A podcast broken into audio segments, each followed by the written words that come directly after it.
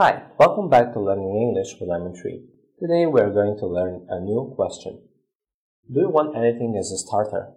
Do you want anything as a starter? Do you want anything as a starter? So this is a rather informal question. Do you want anything as a starter? If you want to make it formal, you could ask, would you like anything as a starter? So this is informal question. Also, word starter, it is a word used in British English and it's a little bit informal. It means um, a snack that is served before the main meal. Starter. You can also use another word that is appetizer. Appetizer.